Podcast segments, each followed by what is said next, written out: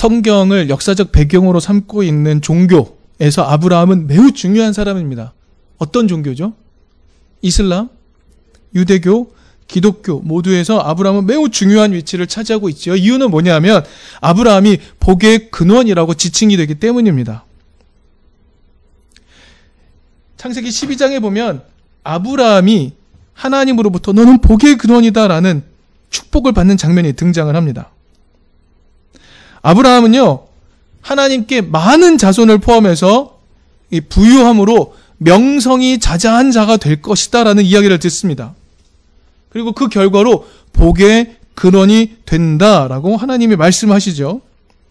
그럼 우리는 본격적으로 질문을 던져봅시다. 아브라함은 그의 모든 삶에서 과연 복을 주는 자로 살았던 것일까? 바울은요, 로마서에서 아브라함을 뭐라고 이야기하냐면요. 아브라함이 하나님을 믿음으로 하나님께서 그를 의롭게 여기시고 그가 믿는 모든 사람의 조상이 되었다. 라고 말합니다. 그래서 우리는 이렇게 기억하죠. 아브라함은 믿음의 조상이라고 기억을 합니다. 복의 근원, 믿음의 조상. 온갖 좋은 얘기는 아브라함이 다 갖고 있지요. 그러면 그 말은 그의 모든 삶이 믿는 자로서 탁월한 본보기가 되었다라는 뜻일까요?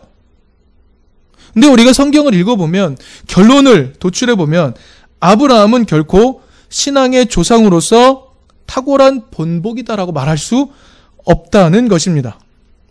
그렇게 말할 수 없습니다. 여러분, 창세기 12장에서 아브라함이 복의 근원이라고 인정을 받았습니다. 그리고 난 다음에 아브라함의 첫 번째 행보가 뭘까요? 복의 근원으로 인정을 받은 다음에 아브라함이 했던 첫 번째 행보는 뭐였냐면 가나안으로 내려간 것이었습니다. 네. 가나안으로 내려가는 거예요.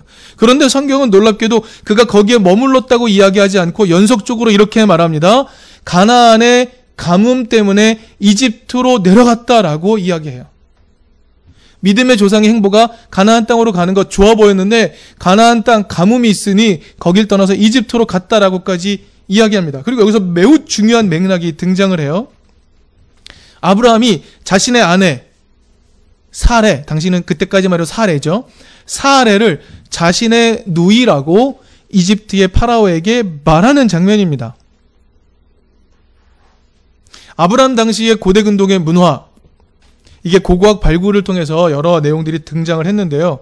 이랬다는 겁니다. 아내, 누이, 이 호칭은요, 적절한 상황에서 서로 번갈아 가면서 쓰는 호칭이래요. 때로 아내를 누이라고 부르기도 했다는 겁니다. 근데 누이라고 부를 때는 좀 더 존중의 의미, 좀 더 책임감을 갖는 의미로 사용되었다라고 예, 연구가 그렇게 진행이 되었더라고요. 그러니 누이와 아내라고 번갈아 부를 수 있는 거였죠. 그러니까 이 상황은 거짓말이야 라고 말하기는 조금 어려울 것 같습니다. 그런데 이러한 행동으로 인해서 매우 중요한 사건이 생겨나죠. 이 파라오가 사례를 아내로 삼으려고 하는 장면에서부터 문제가 시작이 됩니다. 여러분, 이 파라오가요, 이 사례를 아내로 데려가기 위해서 어떻게 했는지 아십니까? 창세기 12장에 보면은요, 이런 내용들이 나옵니다. 바로가 그 여인을 보고서 아브람을 잘 대접하여 주었다. 아브람은 양떼와 소떼와 암나귀와 수나귀와 남녀 종과 낙타까지 얻었다. 사례가 바로의 아내로 데려가게 되는 상황 속에서 아브라함은 부를 얻습니다. 이 부가 나중에 문제가 되는 부이죠. 근데 다행히도 다행이라고 해야 될까? 야훼의 도움으로 야훼가 파라오를 치고요. 파라오가 이게 왜 이렇게 된 건지 알아보고 나니 사례가 아브라함의 부인인 것이 드러나게 되죠. 그래서 사례는 다시 아브라함에게 돌아오게 돼요. 근데 놀랍게도 재산을 고스란히 가지고 나올 수 있게 해줍니다. 이것이 오늘 본문이 시작되는 네, 시점의 배경이에요. 지금 아브라함은요, 집짐승이 있고 은과 금이 많은 큰 부자입니다. 양떼도 있고 소떼도 있고요. 낙타도 있고요. 남녀 종도 있어요. 이게 어디서 왔죠? 자신이 노력한 것으로 얻은 게 아니죠. 전혀 아닙니다. 그럼 우리는 이렇게 해석해야 될까요? 이게 하나님의 도움으로 얻은 것일까요? 아브라함은요, 이집트로 가는 것, 사례를 파라오에게 넘기는 장면, 이게 놀라운 신앙의 행동입니까? 전혀 아니죠. 지금 그의 손에 주어진 물질적 넉넉함은 믿음의 행동의 결과가 아닌 겁니다. 아브라함이 부자가 된 거는요, 믿음의 행동의 결과가 아닌 거예요. 그것은 참으로 부끄러운 부유함입니다. 그러니 신앙에 신앙인들이 본받지 말아야 할 행동일 뿐인 것이죠. 그런데 중요한 사건이 이제부터 또 등장을 합니다. 우리가 고민했던 것처럼 오늘 본문에서는요 아브라함의 조카 롯까지도 양과 소가 너무 많아서 양떼와 소떼의 장막이 따로 있을 정도라고 말하고 있습니다. 롯도 부자가 되었네요. 여러분 중요한 건 이것이 곧바로 그들의 헤어짐의 이유가 되었다는 겁니다. 6절 이렇게 말하죠. 이집트에서 많은 소유를 가지고 돌아온 그 가나안 땅은 그들이 함께 머물기에는 좁을 정도였다라고 말합니다. 대체 어느 정도나 갖고 있기에 그 땅이 좁았을까요? 이렇게 말해요. 재산이 너무 많았기 때문이다라고 말합니다. 재산이 너무 많았기 때문이다. 그래서 아브라함의 종, 롯의 종이 양을 치는 문제로 다툼이 일어날 정도였다라고 말합니다. 다툼이 일어났어요. 너무 많아서 자기가 수고하지도 않았던 그 부유함을 손에 쥐고서 이게 너무 많아서 다툼이 일어나는 겁니다. 자, 이제 아브라함은 이 문제를 해결하라고 해요. 어떻게 해결하는 게 옳았을까요? 여러분 어떻게 상상하십니까? 믿음의 조상이라고 한다면 복의 근원이 되는 거라면 어떤 행동을 했어야 하는 것일까? 여러분, 아브라함에게 롯은 매우 중요한 가족이었습니다. 아브라함에게 롯은 어떤 존재였냐면요. 나중에 이제 갈라지죠. 갈라지고 난 다음에 롯이 소돔 지역에 갑니다. 그런데 그 지역이 너무 좋아 보이니까 주변의 강자들이 그 땅을 차지하기 위해서 전쟁을 벌이게 됩니다. 그래서 전쟁으로 포로로 잡혀가게 돼요, 롯이. 그런데 그 포로로 잡혀간 롯을 구하기 위해 아브라함이 출동을 합니다. 목숨을 거는 거예요. 그만큼 롯은 아브라함에게 중요한 존재인 거죠. 자, 그러면 그 롯과 다투지 않기 위해서 어떤 선택을 했어야 하는 게 옳을까요? 재산을 포기해야 되지 않았을까요? 롯과 같이 있기 위해서 많이 있는 게 다툼의 이유가 된다 하니 그것을 주변에 주변에 아까 보람 얘기했던 것처럼 가난한 사람도 있고 브리스 사람도 있다면서요. 그들에게 나눠주면 안 되나요? 그들에게 나눠주고 아브라함과 롯은 함께 지낼 수 있을 정도만 가지고 살 수 없었을까요? 자기의 힘과 노력을 얻은 것도 아닌데. 너무 많아서 그것으로 다투는 사실. 그게 너무 많아서 다투게 된다면 포기하고 가족으로 함께 살아가기를 선택해야 하는 것이 아니었을까? 근데 아브라함은 어떤 선택을 하죠? 아주 우아한 말을 합니다. 우리 가진 것이 많으니 따로 떨어져 살자. 이 멋진 말을 하죠. 이렇게 말합니다. 야, 우리 사이에는 우리 사이에는 어떤 다툼도 있어서는 안 돼. 우리는 한 핏줄이 아니냐. 이게 매우 멋진 말처럼 들리죠. 다투지 말자고 하니까요. 좋은 말처럼 들립니다. 게다가 이렇게까지 말합니다. 멋지게 말하죠. 내가 왼쪽으로 가면 나는 오른쪽으로 가고 내가 오른쪽 가면 나는 왼쪽으로 가겠다. 이 대단한 양보의 미덕인 것처럼 들리죠. 근데 여러분, 이 출발 자체부터가 잘못된 것 아닐까요? 결국 롯은요, 자기 눈에 좋아 보이는 땅을 선택합니다.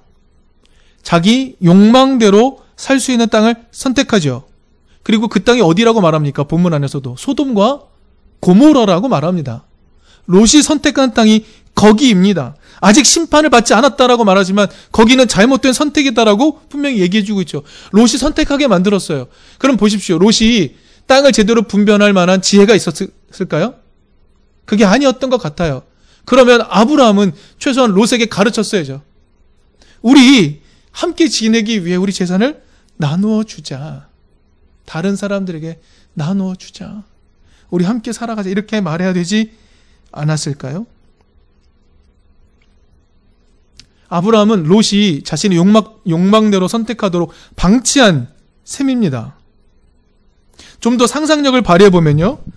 자, 아브라함은요, 가진 것이 너무 많아 발생하는 가족 간의 갈등, 어떻게 해결하려고 했냐면요, 따로 사는 것으로 손쉽게 해결하려고 했던 것이죠. 그럼 이렇게 상상해 봅시다. 아브라함은 롯이 눈에 보이는 좋은 대로 가는 것을 허락했고 자기는 힘든 길로 간 걸까요?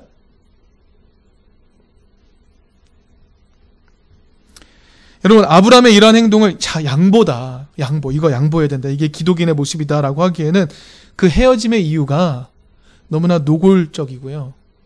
너무나 욕망적인 것 같습니다. 돈 때문에 다투기 싫어서 따로 살기로 한 것이죠. 전쟁통에 가서 구할 정도라면 따로 살지 않았어야죠 가진 것이 너무 많아 같이 살기 힘들었다면 원래부터 자신들의 노력으로 얻어지지 않은 물질들을 버렸어야죠. 그리고 함께 살았어야죠. 아브라함은 롯을 막지 않았습니다. 아브라함은 롯에게 함께 사는 법을 가르쳐야 했지 않을까요? 아내의 사례를 버렸던 자신의 잘못, 그것을 돌아보면서 다른 것을 포기하더라도 함께 사는 길을 찾아야 하지 않았을까요? 근데 여러분, 아브라함의 행동을 보면요. 아브라함은 그런 마음이 없었던 것 같아요. 왜냐하면 똑같은 사건 뒤에 또 나오죠. 한 번 더. 기억나십니까?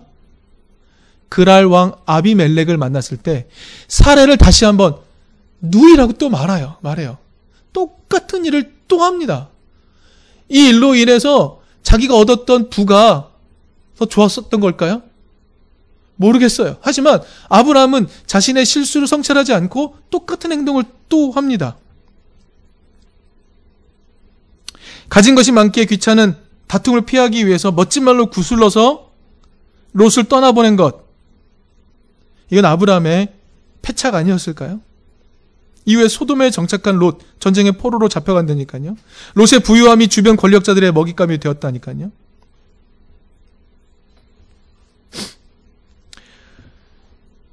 아브라함이 롯을 구해줬다면 롯도 아브라함과 함께하기 위해서 자신의 것을 포기해야 마땅할 텐데 롯도 그렇게 하지 않았습니다. 다시 소돔으로 돌아가게 되죠. 그리고 결국 소돔은 하나님으로부터 큰 심판을 당하는 지경까지 처하게 됩니다. 여러분 이 상황을 우리가 쭉 놓고 봤을 때 성경은 굉장히 건조하게 마치 우리가 읽다 보면은 아브라함은 양보했던 사람이고 아브라함은 겸손했던 사람으로 우리가 읽어낼 수 있지만 그 이면에 숨어 있는 내용들을 살펴보면 아브라함은 패착에 패착을 거듭하는 사람으로 보입니다. 아브라함은 어쩌면 가진 것을 다 포기하더라도 롯과 함께 살아야 했겠지요. 모두 함께 사는 방법은 부유함을 각자의 삶에 장착해서 각자 따로 살아갈 땅을 찾는 것이 아니잖아요.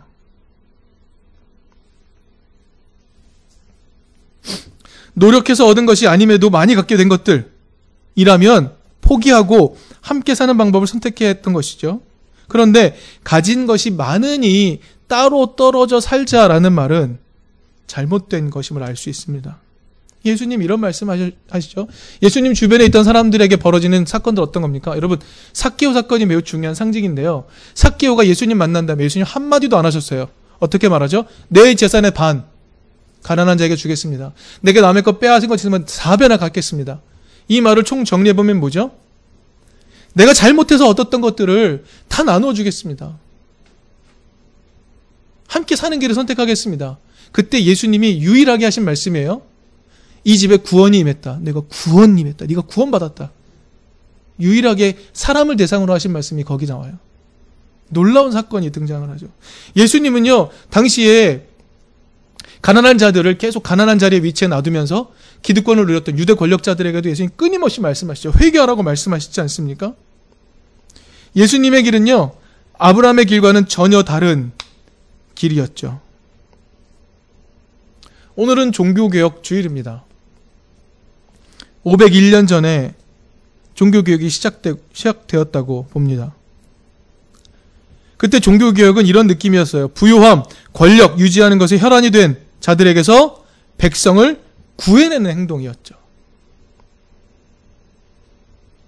그러나 그렇게 개혁과 함께 시작된 개신교 이제 어떻게 되었습니까?